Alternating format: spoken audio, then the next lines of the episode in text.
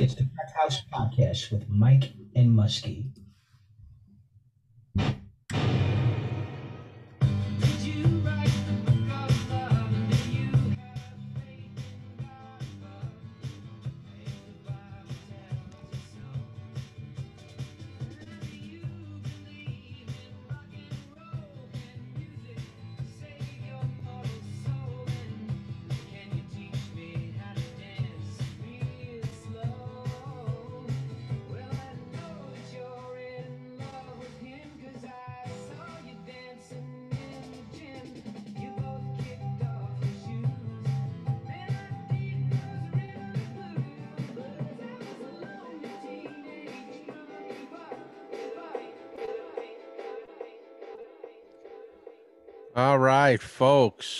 What's going on? It is nine o'clock. It is Sunday night. It is the Crack House Podcast. Uh, my name is Mike O'Sullivan. Joining me as always in the Crack House with you crackheads, Chris Muskie Muscalino. What's up, dude? Hola, Miguel. Hola, crackheads. What's going on, man? Happy weekend for everybody. yeah, everything's going good. I uh, did Broadway Comedy Club this week. Great show. Uh, a lot of my friends turned out, and uh, a lot of people in stand up turned out. It was a good time. A lot of people. Um, I think I had a very good set. Um, I got told by the guy running the show it was a good set, so I just got my tape. Uh, if you want to look at it, you can go on our YouTube page and check it out like I said, it was a it was a good time. Glad everyone who showed up, my brothers, Tommy, Louie, uh,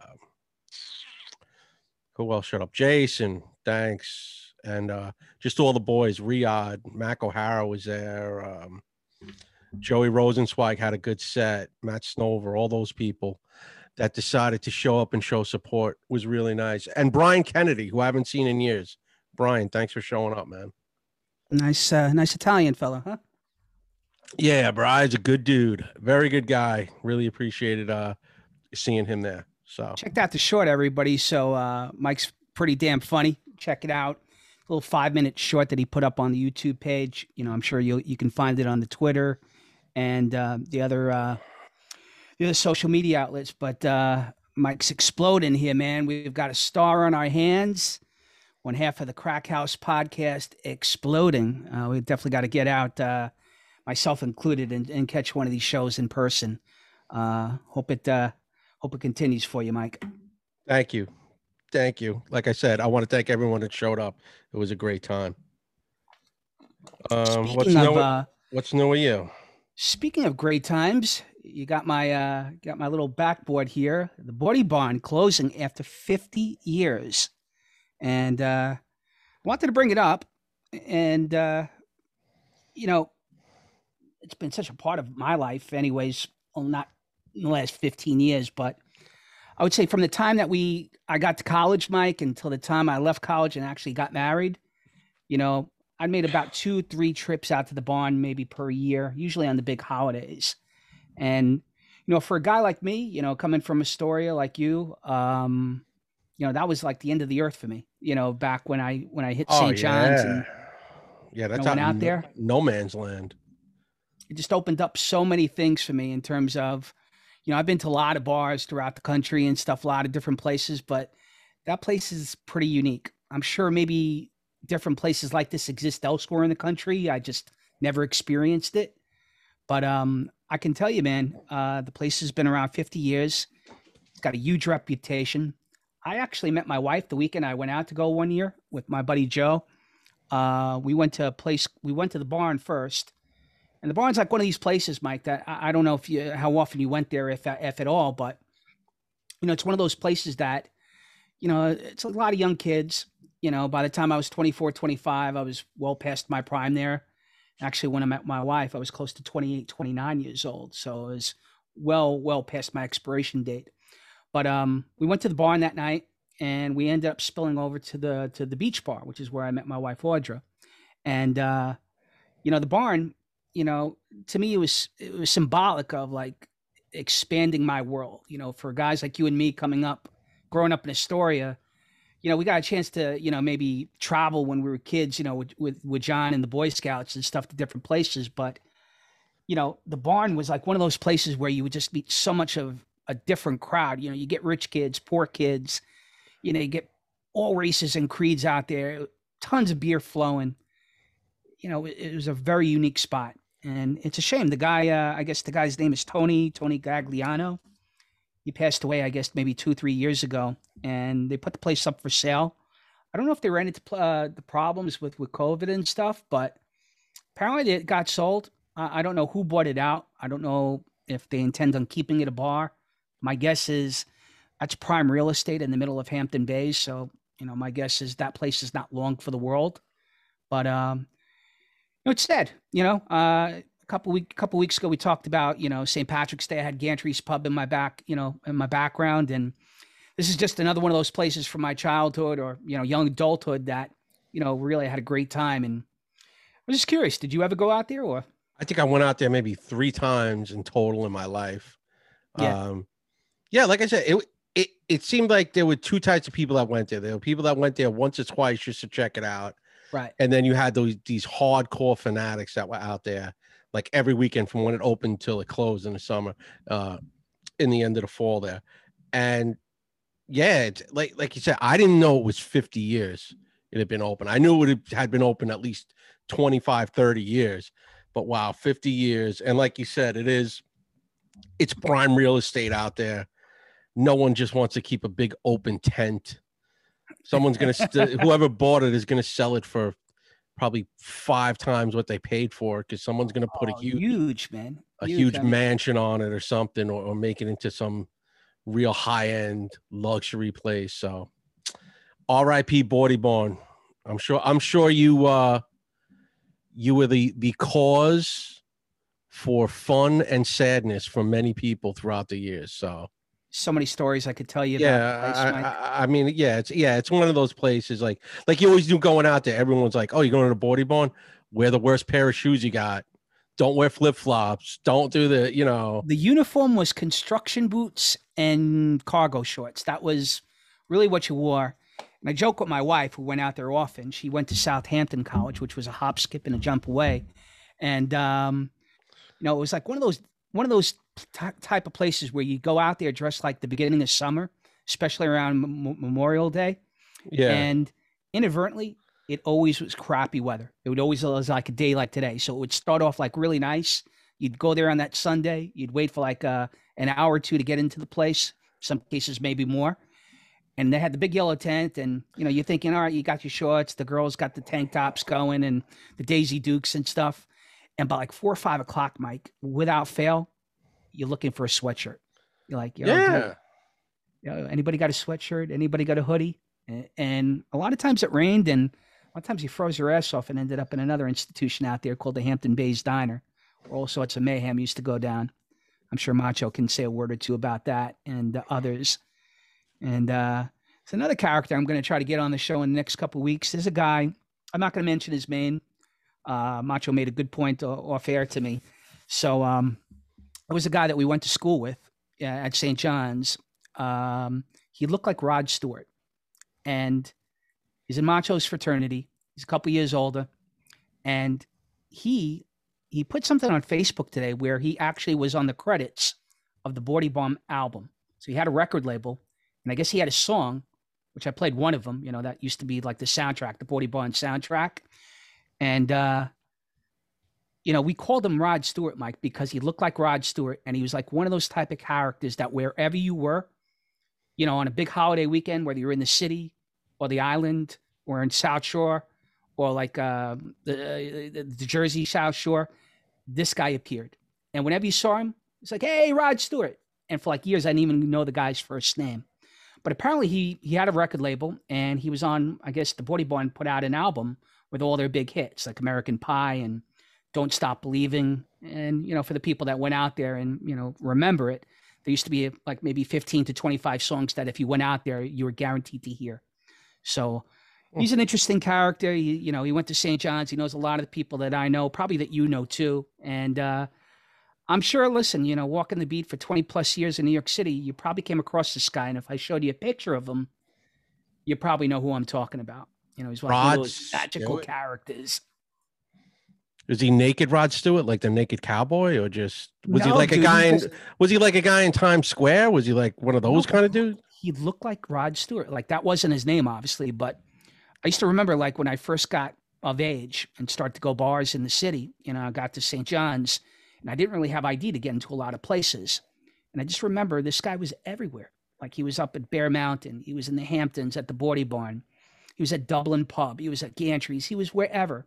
On a night like Thanksgiving Eve, this guy appeared. You know, you could bar hop like five, six spots, and this guy was there. He'd show up three o'clock in the morning. We had a guy too in my fraternity that passed away. Same deal, like one of those guys. And I'm sure in the police department you probably have like guys like that that wherever there was a party or a place to be, you know, that guy magically showed up. You know, you're like, how the hell did he get there? You know, he was on he was on patrol like three hours ago, and all of a sudden he's partying with us at, you know, XYZ bar. And that's that was this kind of guy's MO. But we called him Rod Stewart because he physically resembled the guy to the point where, like, I remember one night I was trying to get into like the tunnel or the limelight or one of these big places down in the, uh, you know, down in the city. And uh, he was walking by with a bunch of couple girls, and I couldn't get into the place. And uh, I was like, "Yo, Rod Stewart," and the guy turned around and he's like, "Oh, Muskrat, come on with me," and he got me into the place. You know, the guy was just like, I don't know if people thought he was Rod Stewart, like the bounces and stuff, but he he had carte blanche of the place. So he's a pretty interesting fellow. Hopefully, maybe we can get get him on the show. I sent him out a little message on Facebook, and uh, he's a pretty interesting uh, fellow. But uh, R.I.P. to the Boardy Barn. You know, um, so many good stories, so many good places from their knockout sandwiches and the hot dogs and the dollar finger food that you get there uh, to the stories. You know, it just it goes on and on and on. Just another place, man. You know, half a century. You know, kind of like us, out the door. Yeah, it's like anything, man. Like, yeah, you can't believe like, oh, this place is gone now, man. Like there's so many uh like when I worked in the Bronx, from when I worked up there to when I left, how many bars you would hang out in. Like there was one bar uh called Pauline's and it was a known cop bar up in the Bronx. It was actually it was maybe 100 feet away from one of the precincts up in the Bronx, the 50th precinct. It used to be right on the corner, and they were known for cashing your check on payday. Yeah. This bar on payday, I'm talking, you know, they did it for years. When I remember in the early 90s, early to mid 90s going up there, the bar itself would have over $200,000 in cash on them okay. because cops would just keep coming in and cashing their checks. And they recently it sold maybe like five to ten years ago the place, but it was one of those places I can't remember. You know, like i don't know how many paydays I spent in that place, hanging out with all my friends till you know two, three, four o'clock in the morning. Yeah, and, exactly. And, and like you realize, and all the characters that walked in through that place from the neighborhood and everything Right. else. Yeah, that's exactly it. You know, and the thing with this place, this Boardy Barn place, is was it was, you know, for guys like us coming from Astoria, it was a two-hour ride, Mike. So yeah, I can't tell you how many times where I went out there. It's like I got a ride, or I drove out there, and it's like, dude, the cops were extremely aggressive to the point where, like, even a guy like you or my friend Joe, you didn't want to drive because those guys had no sympathy for. NYPD. No, that's their whole yeah. Like you got to realize out there two things. One, they hire summer help, which is like the guy's a school teacher all year, and now he takes like a twelve-hour course, and uh now he's got a gun and a shield, and they gave him all this power. So, and the state know, troopers were ruthless. Yeah. Over like. dude, you're an easy hit. You don't live out there. Oh, you're done, buddy. You know, I, like I can't tell you the times we drove out there, me and Joe, and he's like, you know, uh, look, you're gonna drive. You know, you're NYPD, you got your shield, you know, and stuff. And he's like, dude, that doesn't mean anything. You know, we get pulled over if I'm drinking and driving. I'm done out here. You know, they these guys they don't cut you any breaks. yeah. You know, it was 30 years ago. too, like, you know, 25 some years ago. like the further you, like the further you get outside the city the less your you know your uh what's the word i want to use courtesy you're gonna get kind of like dissipates like and especially too man like there used to be a thing between like you know going really far upstate and state troopers Right, right. Those guys, you know, hey, oh, and you know, some of them would just look at you and go, "Yeah, you're not in New York City right now." so, Yeah, and you're not the first cop that's told me that too. You know, I- so I mean, I mean, I'm not shitting on the state troopers. They got a tough job. They're all like solo patrol. I would never want to do that. Um, but like I said too, I mean, I, I mean, I know guys too that were like, "Why? What was the big deal?" I was doing 95 on the highway, and the guy pulled me over and yelled at me. I'm like, well, maybe you shouldn't, you know, you shouldn't be going 95 like uh, the end of Thelma and Louise. dude what are you doing dude um but yeah um I, I i don't know i i i look at it as you know it's sad the place is closing you know i i bars are kind of like almost feel like they're going out um hmm. I think it's Like- regional, Mike. I mean, I can't. i don't know man i, I think certain bar like I think certain places in the there's country. I there's less and less people like drinking. It Yeah. seems like more kids just want to smoke weed than drink. Yeah, Uh, you know, it- I can't see alcohol going away. And well, I can't mean, uh, okay, let me ask you this: you go, you do a lot of karaoke stuff still, right? Yeah, once in a blue moon, sure. It, is it younger kids in there when you're doing it, or is it like 35 and up? I would probably tell you it's 30 and up, mostly 35 and up. Mm-hmm. You know, and as I get older, and obviously I'm sure you see it too with your own kids and my kids, you know, you can tell when the kid is under 30. You know, you can tell when Oh the- yeah, yeah, yeah. you know, yeah, you- yep. you know the crowd is definitely more it's more observable let's put it that way so like yeah when i do a karaoke thing um i would tell you for the most part it's 35 and older And and now let me ask you this too. Okay, if you see people there at the bar that are like under 35, under 30, do you see a lot of them drinking like club soda and soda and then running outside like smoking weed and coming back in? two types of kids one kid what you just explained and the other kid who goes the opposite direction and is shit face and he's puking outside the bar Yeah, okay. Yep. All right, I can see that. Yep. So it's one one or the other. It's the kid that, like you said, smokes the weed, or he's drinking a Zima, or whatever the hell the uh, the uh, the the alcohol of choice is now, or you got the other kid who's going crazy, and all of a sudden he's doing shots in the bar, and five minutes later he's outside puking his head off, or he's or he's hugging you because you're his best friend.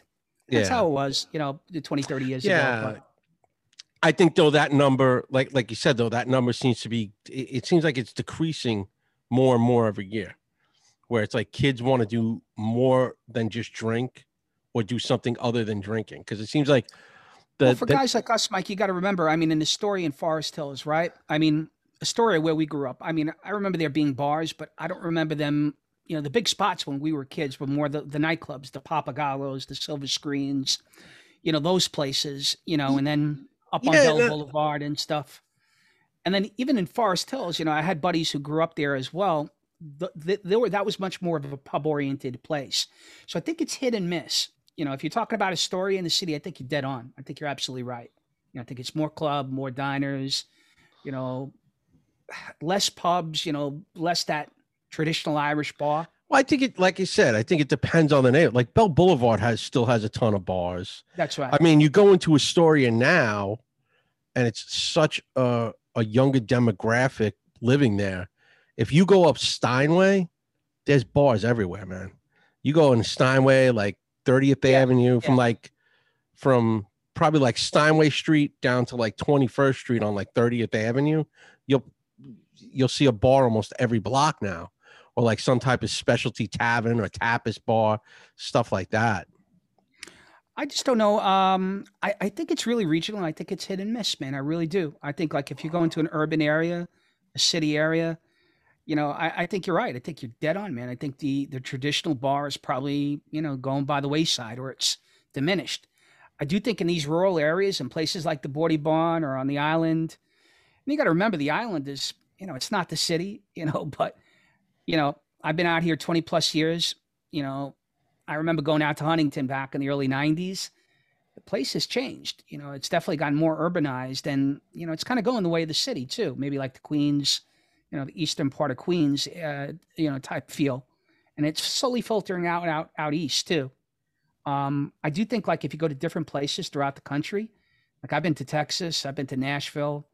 I mean, you go to New Orleans, obviously there's, there's huge bars and you know, as far as the iconic bars though, I mean in the city, I, I think I think in New York State, I mean this has got to be one of them, you know, right up there with McSorley's or you know, places Uh, uh, uh, it's a little. Di- I think it's a little different. Like McSorley's is all closing in on what 200 years old, almost. close to You know, yeah. 170 something years old right now. This was just a place for like college kids to go drink. McSorley's was like Abraham Lincoln drank here. I think it's a little. you know what it is? right. Well, you Yeah. know what it is. The Boardy Barn was never a tourist trap because it's two hours outside the city. Whereas Um. McSorley's is in Manhattan. People aren't visiting Manhattan to go like, I want to go get on a bus for two hours and go stand under a tent and drink. You got to remember something, Mike. It, it was a tourist trap on the big holidays like Labor Day or Memorial Day because people traditionally from where we live or lived, they went out east or they went to the yeah, South but Shore. no, yeah, yeah, but that's because you had a house out there, or you're renting a house out there. It's not like, all right, I'm just gonna go to the Boardy Barn. I think for Unle- college uh, kids, unless you're piling in a car and you're like, yo, we're crashing. Joe's family has a house and they're gonna let us crash out there. right, right, right, or right. 10 guys are in on a house and we can crash there.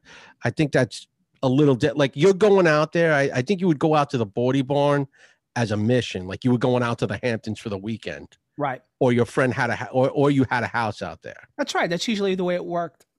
But I do think it was some sort of a tourist trap, you know, for, for college age kids. You're right. I don't think it was a, you know, a well known place like McSorley's and stuff in that sense. But I do think if you're in the Hamptons and on a holiday weekend, I think, you know, there was a good chance you were going out to that place or you knew of that place. It just really depended what kind of class you were, you know, in terms of like if you were a middle class or low class kid, you know, and you're looking to party on Memorial Day weekend and get out of the city, you know, chances are you're probably hitting this place. If you're an upper crust person, you know, this is probably not high on your on your bucket list. Yeah, Yeah. that's yeah, exactly. That's the other thing. Like like I said, eh, as far as tourist trap, I mean, like you're 35 years old and you're in the Hamptons. No. You, yeah. you, you're not you're not going there. That that's basically yeah, what no, I I agree. meant. Yeah, I agree. I agree with that. On to uh on to more endings. Um I think you caught the end of it and I caught the end of it too. The end of Ozark. What you think? Um, I don't know. I don't. I should we wait like two weeks and then just dissect the whole thing, or what do you want to do? Dude, it's out there, man. You can stream it, you know. Sorry, Okay. folks. All right, folks, listen. Spoiler Spoiler alert. alert. Listen, we're going into the finale. Um, I'll say right now, wasn't impressed. I didn't. I listen. We all know. Okay, like we said, spoiler alert, folks. Three, two, one. No turning back. All right. I was was I was I upset? Ruth died. Yeah, Ruth gets killed. I wasn't a fan. I thought Wendy was getting it. I re- I thought one of the kids might just snap and kill her. I thought that. I Well, thought that to an extent. I thought that, I thought the kid, uh, the, the the boy, was going to do something, which ultimately did. And by the way, I hated that character Mel, that private investigator. I'm so glad that uh, you know it was implied that he got it. I couldn't stand him. He was just. I don't know why. They, it seems like they didn't do enough with him. They didn't, but you know what he reminded me? I know you never watched the show, or you didn't watch it towards the end. In all these movies, uh, all these series about the anti-hero type guy, the white male anti-hero, whether it's Heisenberg or Tony Soprano or um, Jax from S- Sons of Anarchy um, or Vic Mackey, like we talked about last week, there's always this foil character that seems to be like they're not the main good guy, but they seem to be like chasing the white whale. That's Tony or that's uh, Yeah, yeah, yeah. Heisenberg. You know, in Breaking Bad, it was his it was his brother-in-law. You know, Hank. And I tell you what, this guy Mel just he bothered me. It's like, dude, you were. I don't even remember what the hell he was hired for. I guess he was hired to, um, I guess, investigate. I don't even remember what the hell they brought him in. But towards the end, all he all he kept on doing, I guess, was focusing in on He was Just- hired by the the woman that was the lawyer that gets executed. right. He was hired by her husband to find her, Yes, yes. and then he stumbles upon everything going on. But he ends up getting hired by Wendy's father to investigate the disappearance of The, brother brother, yeah. So And he, basically solves it. Yeah. He knows what happens to Ben. And uh, the way it ends, this the finale scene is him showing up, going, "I'm going to expose your whole fucking family now." He goes, "I got to be a cop and expose your family." And they try and buy him off. He says no. The young son shows up with a shotgun, and it fades to black, and all you hear is the gun go off. So he Yeah. killed the cop. Yeah. the son killed the cop. Yeah, I thought I thought it was Wendy or, or, or Marty that was going to get it. I didn't really see the girl coming. I thought she was going to get away like Jesse Pinkman in in in, uh, in uh, Breaking Bad, and uh, I just didn't like the arc of the character with, with Mel. You know, it's like if you were a cop, right, and you got if you got kicked off the force, and you got hired to by some lawyer to investigate, you know, some divorce doings. It's kind of a stre- stretch for me to, you know, for you know, you want to get obviously back on the force, and now all of a sudden you're this high and mighty person who's going out of their way to piece two and two together. And I don't know. I just, I thought he was, I thought he stuck his neck out way too much, just like Hank did at some point. In the It's TV, man. It's TV, bro. That's what that's what it is. It's, Hey, Macho, I know it's not real, bro. I get it. Sorry. it's just it's TV. That's all it is. Speaking like better did Better Call Saul have its finale yet? No, but I saw something today, and I know you. I know you mentioned it even without saying it. Um, it seems that uh, I guess Cranston and Paul are making an appearance, like you said. Oh yeah, it's got to end that way. So they're not telling you how they're going to be introduced, but they're about halfway through the season right now, and you know it shows you the, the arc of Saul. So arc Saul gets kind of introduced in the second season of or late late first season of Breaking Bad, and he's a very interesting character. You know, Odenkirk's great playing him. Um, he's obviously not the main guy, but he, he adds comic relief, and it kind of shows you how he came about. You know, he's an Irish guy, Jimmy McGill, and he takes this Jewish name and becomes a pseudo Jewish lawyer called Saul Goodman. And it shows you how he started, how his brother was, you know, his brother was Lenny from uh, uh, Laverne and Shirley, and he was a very successful lawyer. And um, it shows you the arc of how Jimmy McGill became Saul Goodman and I became this this shyster type guy, or how his origins were. Um, they're about halfway through. They're kind of getting to the point where I guess the timeline of, of, of Breaking Bad was 2008. That's when the series started. Better Call Saul, I guess, preceded that by like maybe five to 10 years. So they're almost to the point where they're intersecting the beginning of Breaking Bad. And I'm guessing that Heisenberg and the other guy are probably going to show up in the next two or three episodes. So it's, I think it's the best show on TV. You know, obviously I'm, I'm a little biased because I, I love Breaking Bad and, you know, I think this is fantastic. But um, other than the winning time, Mike, and you know Ozark for me, you know, I, I gotta be honest with you. I think it's probably one of the better TV shows on TV, if not the best, in my opinion. You know, I mean, I'm sure there are others out there that people throw out there, but I enjoy it. You know, I mean, if you're a Breaking Bad fan or even if a casual fan, you know, even if you want to watch Better Call Saul as a standalone series, I think you, I think you, I think you get a lot of enjoyment out of it. There's so many funny parts about it. I think your brother Brian uh, watched it, right? Yeah, my brothers. uh I think both of my brothers are watching it. They like Yeah. the show. Yeah, yeah. Well, the But I- funny thing, the funny thing is, you've got parts of law enforcement, right? So you got the cartel piece, like in the Ozark, and then you've got the lawyer world, which I think Kevin would, you know, really be interested in. So Saul Goodman, Jimmy McGill, is a lawyer, and it shows you it's like two, it's like two sto- stories. Like they show you the cartel stuff, like they did in Ozark, and then they show you, well, what Marty's Marty's an accountant in, in Ozark. This guy's a lawyer, and he shows you the law, the law end of it, uh, of things. So definitely interesting stuff. Speaking of the law world, you know, something that I don't think really affects us, maybe our kids right now, Roe v. versus Wade looks like it may go by the wayside. And look, I'm not I'm not going to disclose my opinion on air. I'm sure people have it one way or the other. You know, I'm not going to tell anybody what's right, wrong, or indifferent. But the thing that bothers me the most, Mike, is like Balco 25 years ago or 20 years ago. You know, it seems like a law clerk or a justice leaked, you know, the Supreme Court's opinion, which I'm sure has got political ass, you know, uh, political bent on it. You know, I'm sure there was a reason for it, but it's kind of effed up. You know, you being in law enforcement, I mean, you, you know, you have a case. Yeah, the leak is a is a big deal, and uh I wonder if they'll. I don't. A lot of people are saying they're never going to find out who leaked it. I got I gotta imagine they eventually there's an investigation going on, but it's going to agree be one of those things. Follow the email, I guess, and get into it. But it, it really is. It's it's uh, it's just crazy, crazy, stuff, man. crazy how it leaked out like that. So, like I said, we'll see what happens with that. Yeah. Um, we're gonna hold on for one second. Let me pause this quick. Yep. Hold on. All right, folks, we are back with a special guest in the house tonight, an Astoria native, a, a legend, a baseball diamond legend of Astoria, the left-handed bandit himself, Southpaw. the big man, Matt McCartin. What's up, brother? Hey, what's going on, fellas? Good to see you. Good to hear from you guys, good to see you. Yeah, Been a minute. yeah, right. Jeez, yeah, it's been about thirty-five years of a minute. Damn, right? Folks. For the folks out there, Matt's a childhood buddy of both me and Mike. We've known each other for 40 plus years.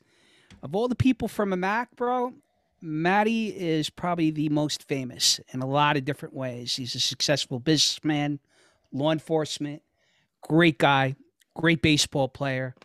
He's met a ton of celebrities that put me and Mike to shame. Uh, just all around good guy. We're gonna have a good time tonight. We've got a limited amount of time, so we'll let him uh, get going here. But uh, it's good to see you, Matt. I appreciate, it, man. Thanks for uh for prepping me up there. It's uh great to hear from you guys, and good to see you. I mean, it's certainly Mike says 35 Uh, years. yeah. I mean, is uh 35 years even in our vocabulary at this point. Yeah, right. It's weird. Closer to man. 40, man. I mean, I've known you since childhood, you know, five, six years old. I've known Matt. Um, I met Matt, uh, you know, and uh, we both, me and Mike, uh, met Matt, you know, back in Immaculate Conception, you know, grade school. Matt was a fantastic baseball player. We en- ended up going to McClancy with him. Um, he entered law enforcement back in the early 90s. Um, he got very close with uh, another McClancy uh, legend, Sean, Sean Twitty, who got very close to a legend beyond legend, Derek Jeter. And Matt has a very successful security business. You know, I mean, uh, he puts me and Mike to shame. I mean, uh, at least puts me to shame, not so much Mike. Mike's a legend as well. But uh, in my own mind. very very successful businessman and uh, a lot of good stories man uh, a lot of the people that we've had on including vinny a couple weeks ago uh, matt's a friend of his as well or he knows of him um, what's going on matt Ah, man, it's all good. Like I said, it's uh, you know, it's great to uh, just reminisce about those old times. You know, when you guys had Vinny on the show, it's uh, I spoke to Sean Twitty about that, and uh, you know, obviously childhood friends as well, and you know, we've known each other since uh, since Little League, and we uh, we always uh, translate our uh, our success stories and everything we've done moving forward, and it all comes back to Astoria Queens. It, it really does. It's just. Uh, I think it was uh, a very good thing for us, and I'm sure you guys will probably agree that uh, you know we we grew up in simplicity, and simplicity was good, and we got away from that as a you know as a society, and now everything's so uh, technological and complicated, and you know it's uh, you know it it's it definitely creates more problems, you know. So, Yeah, could you imagine just every day after school just going home and playing like online video games? No, Like, no, it was like, no, man, it was football after school in the schoolyard or wherever, you know, we were doing something. Always like doing something stupid. Matt was Matt was the best athlete of all of us. Uh, he ended up, you know, we like Mike said, we would play after school, you know, in the schoolyards and you know the the concrete jungles. We played flag football in the streets. You know, uh, we played tackle football in the parks, baseball when we could with the little leagues at the churches. And Matt took it to a whole nother level, man. You know, um, him. There's actually one more guy from McClancy that he's probably on par with him, at least from a, from a, an athlete standpoint. Um, I think he's the uh, the, hitting coach for uh, uh, for the Chicago Cubs, uh, a gentleman by the name of Anthony Iapoce, who I played uh, I played little league with. You know, at some point Matt did too. You know, he was a shortstop and I was a second baseman. And uh, Matt ended up going to McClancy. He played for the for the team throughout high school. I guess he went on to college, went into law enforcement. Anthony ended up, uh, I think, uh, eventually me, uh, eventually, I guess, breaking into the major leagues, you know, for a cup of tea, and he's uh, he's a hitting coach now. Um, Yeah, I mean, so Anthony and I obviously we go way back from Yeah. you know to our little league days, and uh, you know, still f- great friends till this day. And it's just amazing when we all get together, whether it's a, a you know McClancy alumni game or a uh, or just uh, you know an average get together. It, just seems like we fall back into that that old school like goofing around, and it, it just it's just unbelievable how you could just kind of connect with people after you know people's lives get busy and you get caught up in different things and you know but baseball and you know and like the law enforcement world always just seem to connect and it's uh till this day i mean i can say along with you guys you know you know i've, I've established some great friendships over the years and it's been uh a lot of it had to do with sports i mean i really can't say enough about it You took it to a whole nother level, Matt. I mean, what Matt did was he married sports and he married law enforcement and his knowledge. He's been in law enforcement for 20 plus years, like Mike. And um, a lot of a lot of the Matt guys did. You know, we've got guys who went to the FBI, NYPD, Nassau, I believe Suffolk as well. And some are retired, still on the job. But Matt took it to a point where he married the two. He made a business out of it and he met baseball royalty, man. You know, he ended up be, you know becoming involved with one of the greatest New York Yankees of all time, Derek Jeter. And uh, you know, regret of mine is that me and my me and Matt kind of we kind of uh, drifted our own ways for many years. So I guess when I guess Matt really got entwined with him, I didn't get a chance to meet him like some of the other uh, Astoria guys. And he's like one of my favorite ball players of all time. Such a class act. You know, uh, tell us a little story, you know, in terms of how you got involved and married the two businesses, Matt, you know, as far Yeah. as the sports and, and the law enforcement. Yeah, so I mean, after you know my college career, I had a you know I had a full baseball scholarship uh, to New York Tech, and uh, went to junior college before that. Was all American there two years, and you know I was fortunate enough to get a full scholarship, and then I had a uh, free agent tryout with the uh, Houston Astros. Uh, subsequently, soon thereafter, and you know after that, um, didn't really pan out too well. You know, I started my uh, you know my law enforcement career just like Mike did at a very young age, and and and you know through through all that i've i used sports through the police department to kind of you know make my way as well but also um you know you keep those old contacts i mean uh you know prior to social media and and even texting or you know phone calls you know i run into sean twitty on the street and you know he's playing for the seattle mariners i mean i mean you talk about you guys have spoke about you know great athletes you know in our neighborhood and everything i mean there's a guy i mean wow he uh Phenomenal, man. Yeah. I mean, I mean, this guy, you know, he's up there with, you know, the Astoria legends, like, you know, with a Whitey Ford or, you know, you know, guys like that, a Dave Valle, you know, there, there's, there's so many, but I mean, Sean, he certainly, uh, you know, he put McClancy on the map in terms of baseball and he, uh, you know, he, he made his way through, through the sport until this day. He's had a successful, uh, career, you know, managing, you know, athletes and, and, and taking care of, um, you know, a lot of stuff in the baseball world. So, uh, you know, I'm proud of him. Uh, you know, I, you know, I, I commend him for all, all everything that he's done. It's been great. Now, Matt, quick, are you involved at all with the Jeter's Leaders organization? Yeah, actually, I actually am. So for the last, wow, 20 years or so. Uh, so yeah, I would say about 20 years. We got, I got involved. Sean had asked me to come down and um, uh, help out at one of the camps, and one thing led to another. And uh, Derek has, uh, you know, the, the Jeter's leaders um, in uh, New York City as well as Kalamazoo, and it's uh, it's such a great thing. It, it uh, brings different communities together. It gives these kids an opportunity to do some amazing things, some great corporate sponsorships that are involved that you know keep these programs up and running.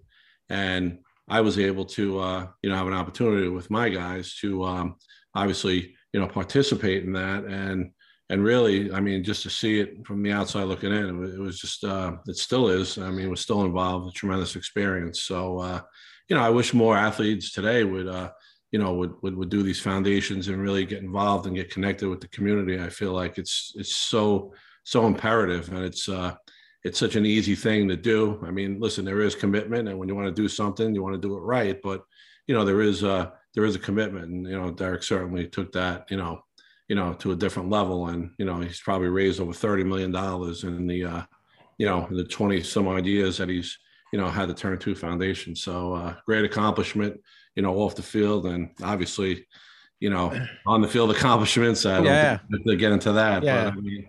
Yeah, my my neighbors, one of my neighbors' kids is actually in Jeter's Leaders. We were Oh, just talking go. the other day, and they have the big uh, conference, I think, in Michigan coming up in the summer.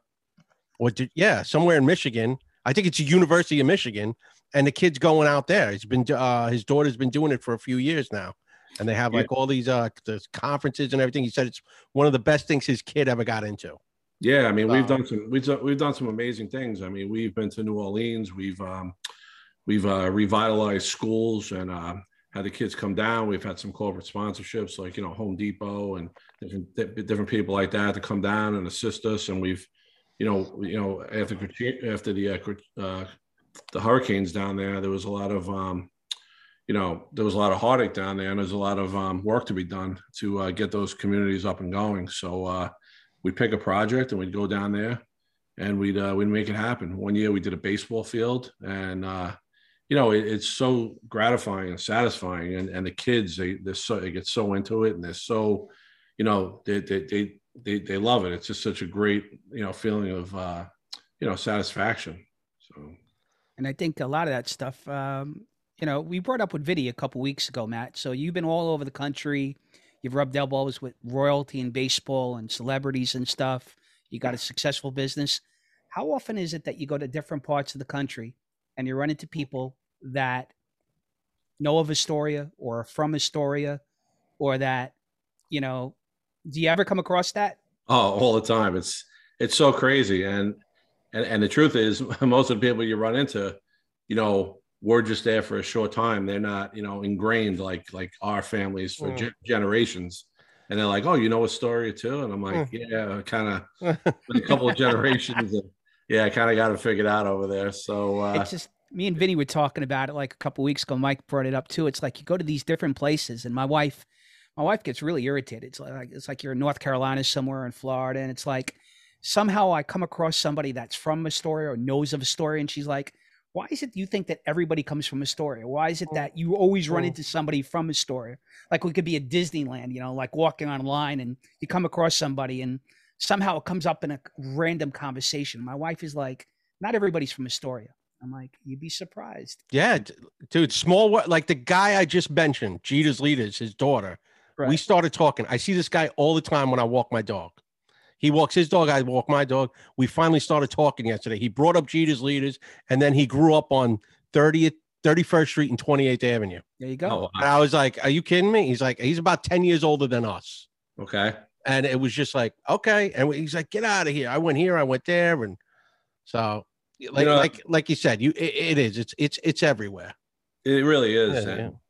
and it just seems like with us, you know, I mean, we, we you know, from a Mac to McClancy to, uh, you know, onto college and, you know, you guys have, have, have successful careers and I commend you guys for that, you know, good family men. And, Mm. I, you know, I, you know, when, you- when you look back, you know, you, you're always rooting for these Mm. Astoria guys. How could you not? Yeah. You Yeah, know, we right. were the- We were the underdogs, you know what I mean? We we grew up in a very diverse, diverse neighborhood. We we were all the same, you know. We were all trying to be somebody, and we were all just out there, you know, kicking it on the street with sports and and stickball and tackle football and cement. I mean, Yeah. just- no, you guys remember that? I mean, it was just uh, it was insane. So I, you know, I guess that's why our bodies are hurting us now after, after doing all that. So uh, Now you're affiliated with MLB too now, Matt? Is, Yeah, is, so- is that what you said? Yeah, so uh, one of the many things that you know I'm involved with, I uh, I also work in the uh, the authentication division of uh, Major League Baseball. So back in probably 2006, uh, the FBI did a sting called Operation Bullpen, and they they found that there was so much fictitious uh, memorabilia out there, and so many fans and you know customers and, and and everybody were buying things that were you know that weren't real. So MLB to tackle the problem said, listen, we're gonna we're gonna make an we're gonna make a unit called um, Authenticators Inc., which is a subdivision of MLB, and what they're gonna do, what what what we do is we basically hologram all these different things, whether it's bats, blo- uh, gloves, uh, cleats, bases, dirt. Um, I mean, you name it. I mean, we're we're involved with it. There's a whole, and Mike could Mike could um, relate to this a patrol guide procedure for pretty much, for pretty much everything that's involved. Yeah. But, I mean, it's um, it's a great thing. And and how it really started, and obviously you guys will know you'll, you'll know this name. Uh, back in probably 01, Tony Gwynn was um, walking Wow. around the San Diego Stadium, and he walked into one of the uh, the shops there, and he he's looking at the stuff, and he goes, "That's not, not my me." signature. That's not mine. That's not mine." So so again, there were many eyebrows that were raised during during those times, and uh, you know, you had some shady people doing some you know unethical stuff there. So so my job is basically to uh, you know at the at the stadium we have two authenticators per game. You know, although I'm a Yankee fan, you guys know that. You know, since a kid, I you know I work for the Mets. It's it's a lot easier commute-wise and other other reasons, but uh, you know, it's um, you know we we work the games and uh, you know we make sure that all the stuff is um, legit. We hologram everything. We put things into a database system, and uh, you know it's it's a pretty it's a pretty neat gig. You know, I mean, Yeah. especially you know you're being around baseball still. You you're watching the game differently. You're not watching the game per se. It's it's kind of different. Sometimes I look up when I'm I'm doing my my paperwork and I say, "What's the score of the game?" That's how that's how differently I'm Yeah. watching the game. you Yeah. know? Well- I had an interaction in that field a couple years ago, Matt. I've actually got um, a tape with me and Mike and the Mad Dog, and it was the night that uh, the day after A Rod hit his three home runs, and I guess he was signing a whole bunch of autographs and he was declining people, right? So I called up Mike and the Mad Dog, and I'm like, you know, it's different, you know, today in terms of autographs and memorabilia, where you know years ago, like you'd buy an upper deck ticket to Shea or to Yankee Stadium, and you get there early and you go near the field with your glove and stuff, and you know some random ball players would come by and sign your autograph, what whatever. So in the stadium now, and you know, me, Mike can attest to this as well. You know, you can't really do that anymore. Like if you've got an upper upper deck ticket, or if you got a ticket in, in in Citi Field, you're not getting to field level and waiting for these guys to sign. So I got on Mike and the Mad, Mad Dog, and I I started complaining. I'm like, you know, the only way that you can really get a lot of this stuff right now is through Steiner Sports. And Mike was like, "What do you What do you mean?" He goes, "Look, I'm a collector. I've got a lot of memorabilia from Rivera. I've met a lot of the Yankees, and you know, the old old Yankees too, like Mickey Mantle and DiMaggio." He goes, "What do you sell it?" I go, "No, I have it in my house. You know, I'm a, I'm I'm a collector." He goes, "So what's your point?" I go, "The point is, you know, when we were kids, you could go up to the stadium and get a lot of these guys and sign for free. A lot of it now is for money, and a lot of it to the point where you sign this, you know, send this stuff in, and you can't get it signed, you know, unless you pay something." Yeah. So he kept on going on and on. And eventually he hung up with me, he took my point, And within about 20, 30 minutes, Steiner Sports, the head of Steiner Sports called in and he goes, he was irate. He goes, Why are you allowing people to come on my show and disparage my business? Because nobody disparaged your business. The guy was just pointing out, you know, it's a little bit of different. He goes, Is it true that, you know, you're charging four or five hundred dollars for autographs and a lot of times you're not getting to meet the guy. You know, you send in the material, you know, like you said, to be authenticated and signed and sent back. He goes, no, no, they do it all the time. I go, you know, I'm listening to this and I'm like, I mean, you, you can tell from experience, Matt. It, it just seems like the whole thing changed. But it was interesting how this guy reacted towards it and how angrily he he, he reacted towards it. Yeah, he probably took it. You know, Brandon probably took it differently. And and and the truth is, you know what? I mean, how great would it have been, uh, you know, as kids, just to you know get an autograph straight up from somebody. You know, you, you have that connection with that player right there at that moment. And you know what? And and the player knows deep down, there's a good chance. You know what? You may never have that moment in time with that player and and that interaction. So, you know, I I kind of I don't like that. I I I, I like the old school way. Um, one of the things I that I've seen over the years, probably in the late late '90s, early 2000s, around Yankee Stadium, that these uh, these collectors would uh, give a kid fifty dollars and say, "Hey, get so and so's autograph," and it'd be the same kid every single day, and the Yeah, kid yeah, would yeah. sign it, and then you know he'd get the fifty, and he'd sell it for two fifty. So you know Gotcha. that's, It was a Yeah. business, yeah. It cheapened, you know, cheapens. Yeah. There's there's so much. Yeah, that market gets so oversaturated. Like there's, I'll tell you one quick story. When I first got to the stadium in 02, there was an old time cop there that was there for like 30 years. Mhm. and he talked about autographs. He goes, they're all half. He goes, half of them are fake, kid. He goes, I was standing at the press gate one day. He goes, this is like in the 70s when Reggie played. And the other cop goes, they're all fake. And he goes, what do you mean? He goes, get me a baseball right now. And he could do a Reggie Jackson autograph. So he did a Reggie Jackson autograph. Reggie comes in. He goes, hey, Slugger, did you sign this ball? And Reggie just looked at it quick. He goes, oh, yeah, that's definitely my signature. And he just kept moving. He goes, Right. yeah. He goes, it's all it's it, half of it's fake. If you don't see them sign it, he goes, because what was the old saying back then? The clubhouse balls they were called. Yeah. Yeah. The Yeah. kids that worked in the clubhouse would just mimic the signature, or there was a guy in the clubhouse that could do every guy on the team's signature, and that was it. Why bother the player? Yeah, it's uh it's unfortunate, you know, like somewhere along the line, you know, like a line's got to be drawn. I mean, with with things, and listen, you know, it always, unfortunately, everything always comes back to the the almighty dollar, and you know, like I said, and with something like that, I mean, you look at just the other night, real quick, you know, the whole thing with Aaron Judge, with you know, with that kid in the stands and the Toronto. Yeah, it's fantastic. fan. I mean, Yeah. listen, I mean that that's that, I mean that that's that's why baseball is America's pastime because of, of, of situations like that, not because of you know um, other things and rules and this and that. It's it's about those connections, and it goes back to how you know our childhoods were formed through sports and through you know interactions with you know with people you know on the street, and you know it just kind of all kind of comes together. I mean, for me anyway, I can speak for Well, I- myself. I also remember too, like 02, 03 when Sheffield played, he already had his own hologram on his baseball. He had a little, it was a picture of him with a chef's hat on. And that was his, he had a hologram sticker. So he knew. And I think Bonds too at the time, when he was chasing the record, every ball he signed, he hologrammed it. Because I know, I only know of one guy down there when interleague play was going on that got his autograph. And it was a hologram on the sticker from his agent. That's cool, man. That's yeah. Cool. Hey, Matt, did you get a chance to meet Ted Williams You know, I, I never did. I, I or like any of the old timers? Like I know uh, you obviously with a lot of the new guys you, you met, you know, obviously, but And I, I had an opportunity to meet Yogi, and that was kind of special. And you know, and obviously, you know, not too old, but Joe Torre, and you know, we kind of have that whole Queens Brooklyn connection, and you know, Right, uh, right. You know, college. I mean, I'm sorry, high school, high school Catholic baseball, and uh, you know, it it's it was kind of cool, and I like. I mean, Joe Joe is great, always to speak to. He looks you straight in the eye. You got his attention, and uh, he's uh, he's a great guy. I mean, you know, I'm I'm so happy that he had the the career he had as a player and and obviously as a manager. So, you know, nice. I had the pleasure, of- you know, I I think I mentioned this to you off air a couple of times, but I had a pleasure of like meeting a lot of the old timers.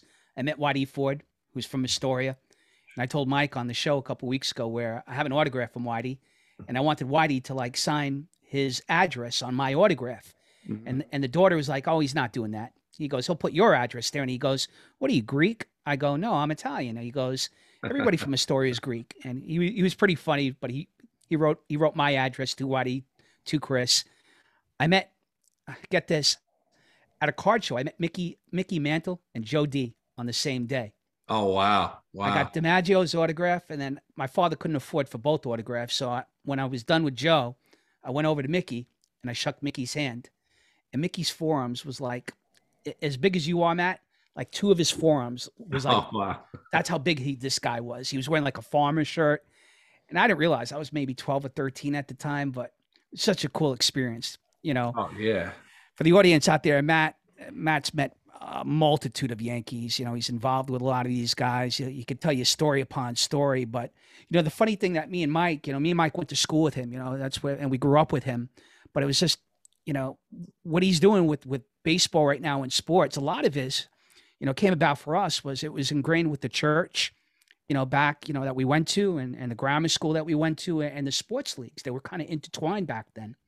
You know, we had something called ICYP, Immaculate Conception Youth Program, which is, I guess, a precursor for like some of the groups that Mike's kid and and Matt, you know, is involved with these days. And uh, you know, there's just so many good memories and pictures. You know, even in Vinny's group, the Growing Up Astoria group, you know, how many times do you see a picture of like, you know, some kid with his little league outfit from ICY, ICYP from like 40, you know, 35, 40 years ago.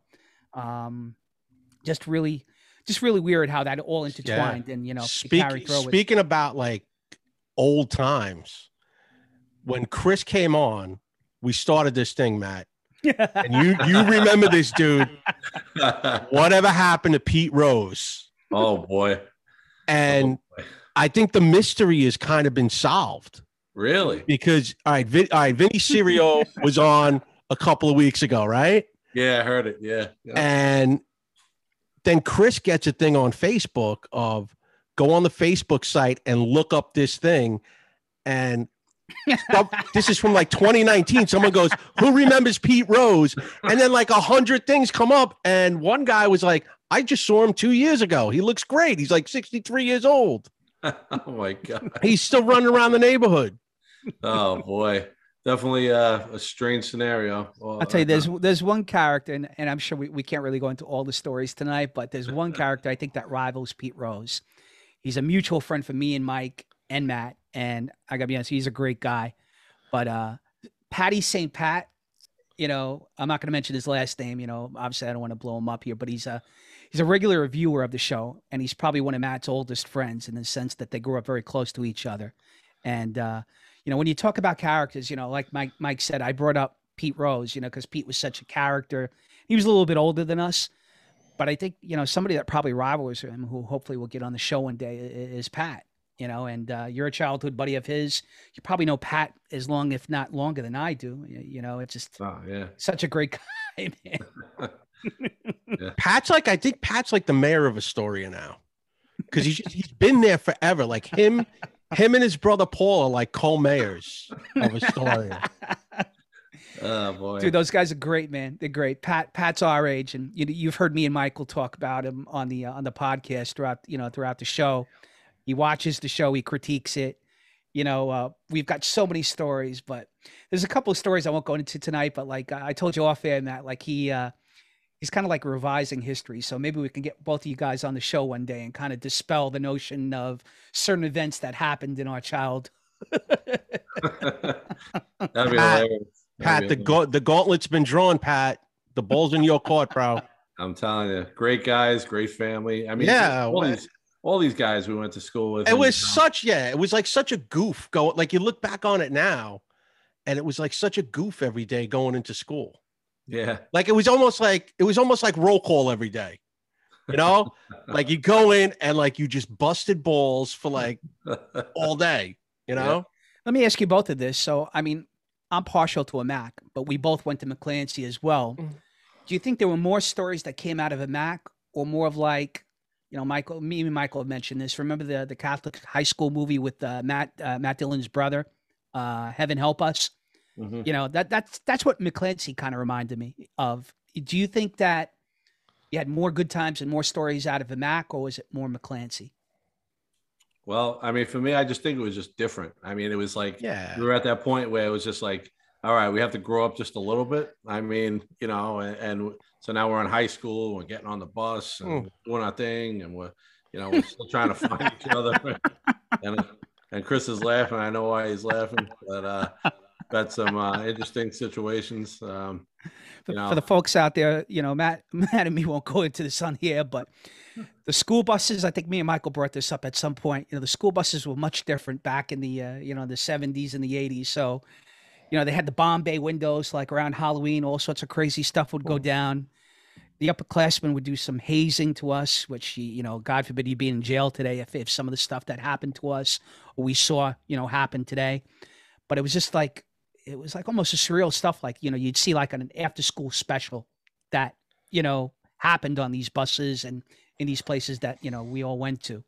Yeah. And, uh, it's just so funny too. Like, even just like when you talk about meeting people from Astoria and, you know, you, you start bringing up these landmark places like, you know, uh, Laguli's and, uh, yeah. you know, and different places. And, and, they're like, oh, I know that place. I know Pizza Palace. And, you know, it's just everybody, you know, you could always get the landmarks and, uh, you know, and you always went to Weber's, you know, you went there for yeah. uniforms when, when you couldn't afford a, a baseball jersey, you got to press, you got the numbers pressed on your back. And, and yeah. got, you know what I mean? Just yeah. little things like that, that, you know, we, uh, it was, it, and there was nothing wrong with, with, with all that simplicity stuff, and it just made I think everybody look back and appreciate that, and maybe work harder, you know, to give, you know, to give your families, you know, a little bit more than maybe what we had, but what we had was just perfect because, um, you know, when you're a kid, you, you really don't need a lot, you know, you really don't.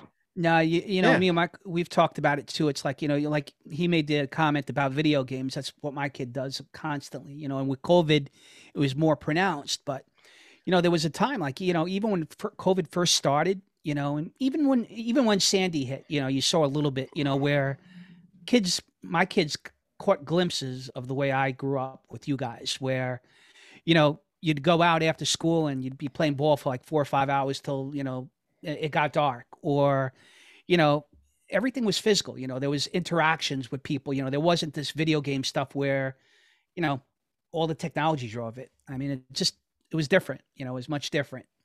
But uh, Yep. you know, I gotta be honest with you, man. I'm not blowing smoke. I mean, you've got to probably be the most successful guy coming out of our group. I think. Yeah, I mean, not well. I'll tell you what, Diane down in Florida is doing pretty well. I mean, I don't know, you know, in terms of success, you know, that she has the same level, but she's, you know, she's another girl that we went to school with with a Mac. I think she's got a whole bunch of successful places in in Florida, and she's been written up. Um, I'm sure there are others too that that. Oh, you know that who I of. ran it? You know who I ran into about seven, eight years ago working?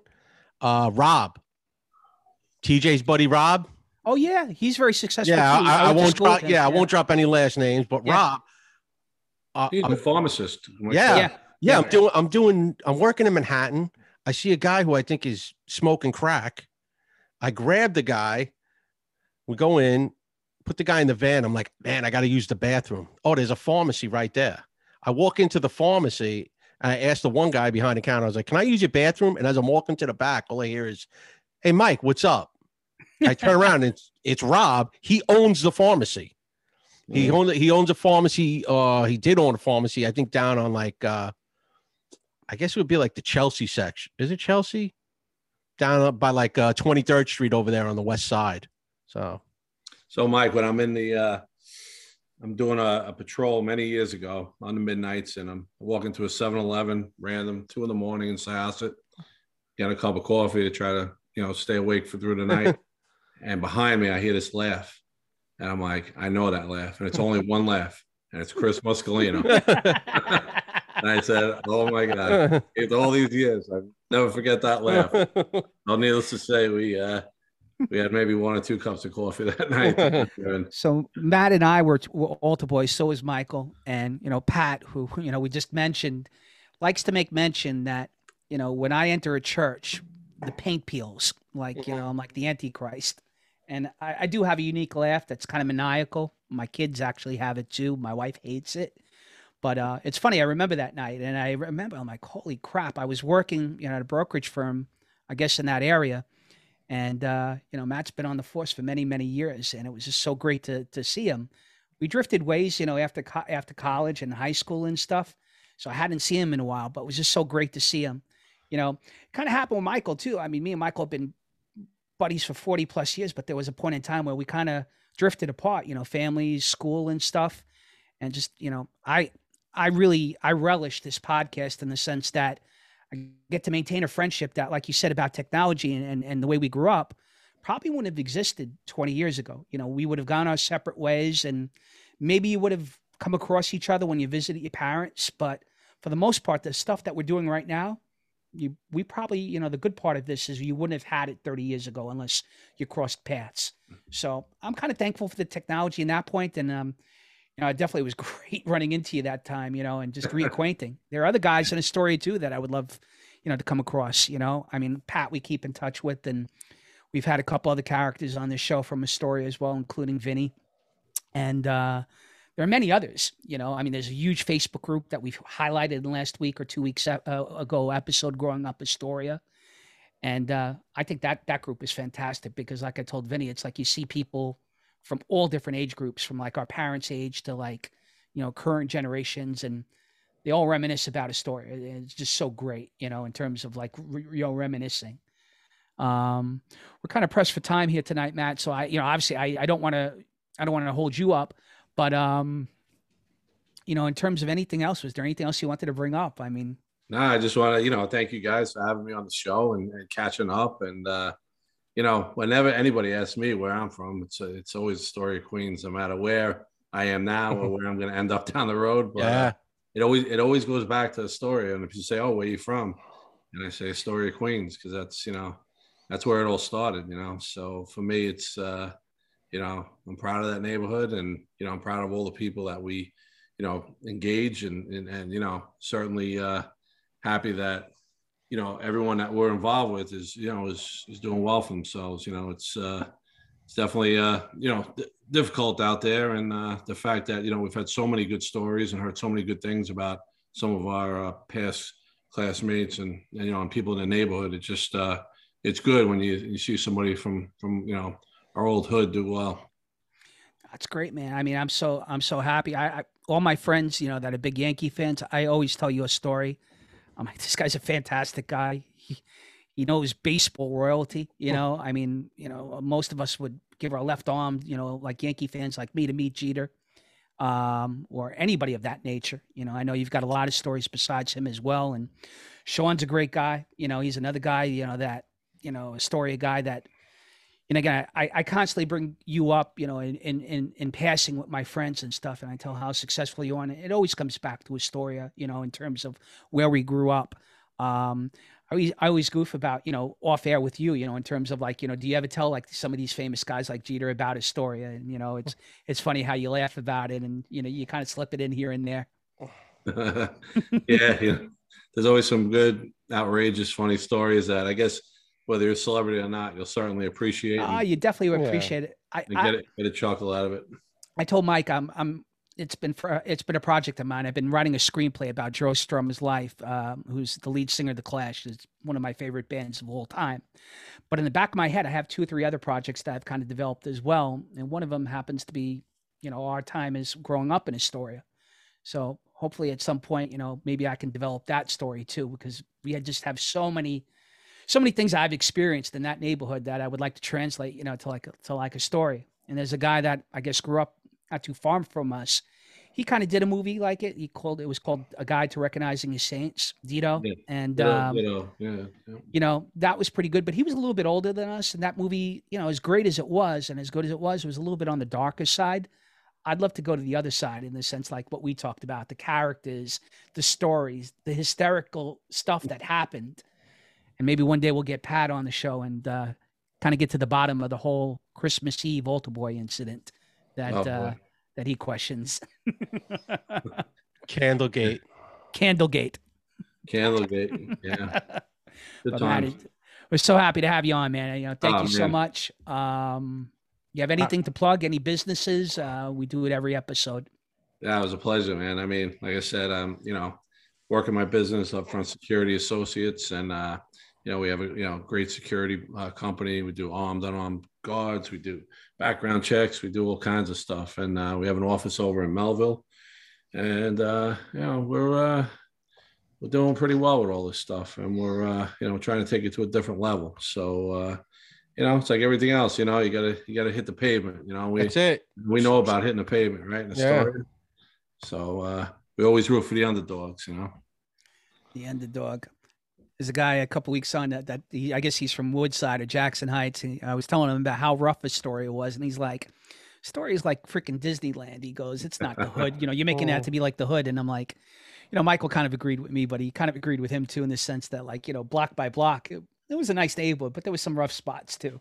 Yeah. So, you, th- you think about all the, tra- you know, transition you go through, you know, you, you think about like the break dancing and all that stuff. yeah. All those, all those, different eras of yeah, you know yeah. car batteries being stolen and you know I mean it was yeah. you know there was a lot going on you know you had yeah. a lot of stuff going on in the 70s Son of Sam and all that stuff so it was uh certainly interesting but I want to thank you guys again it was a pleasure getting with you guys hopefully get together soon you know definitely anytime man. personally and on the air you know so definitely man definitely uh, hopefully we can have you on again sometime with uh, Patty. yeah. man, that'd be cool. All right, uh, Mike, take it away, man. All right, all right. well, man. We got like ten seconds, so listen. Thanks for everybody. We'll see you next week. And Patty St. Pat's, the fucking gauntlet's been drawn, gauntlet's bro. Gauntlet's been done. Down, it's down. You will be. you will be there. Later.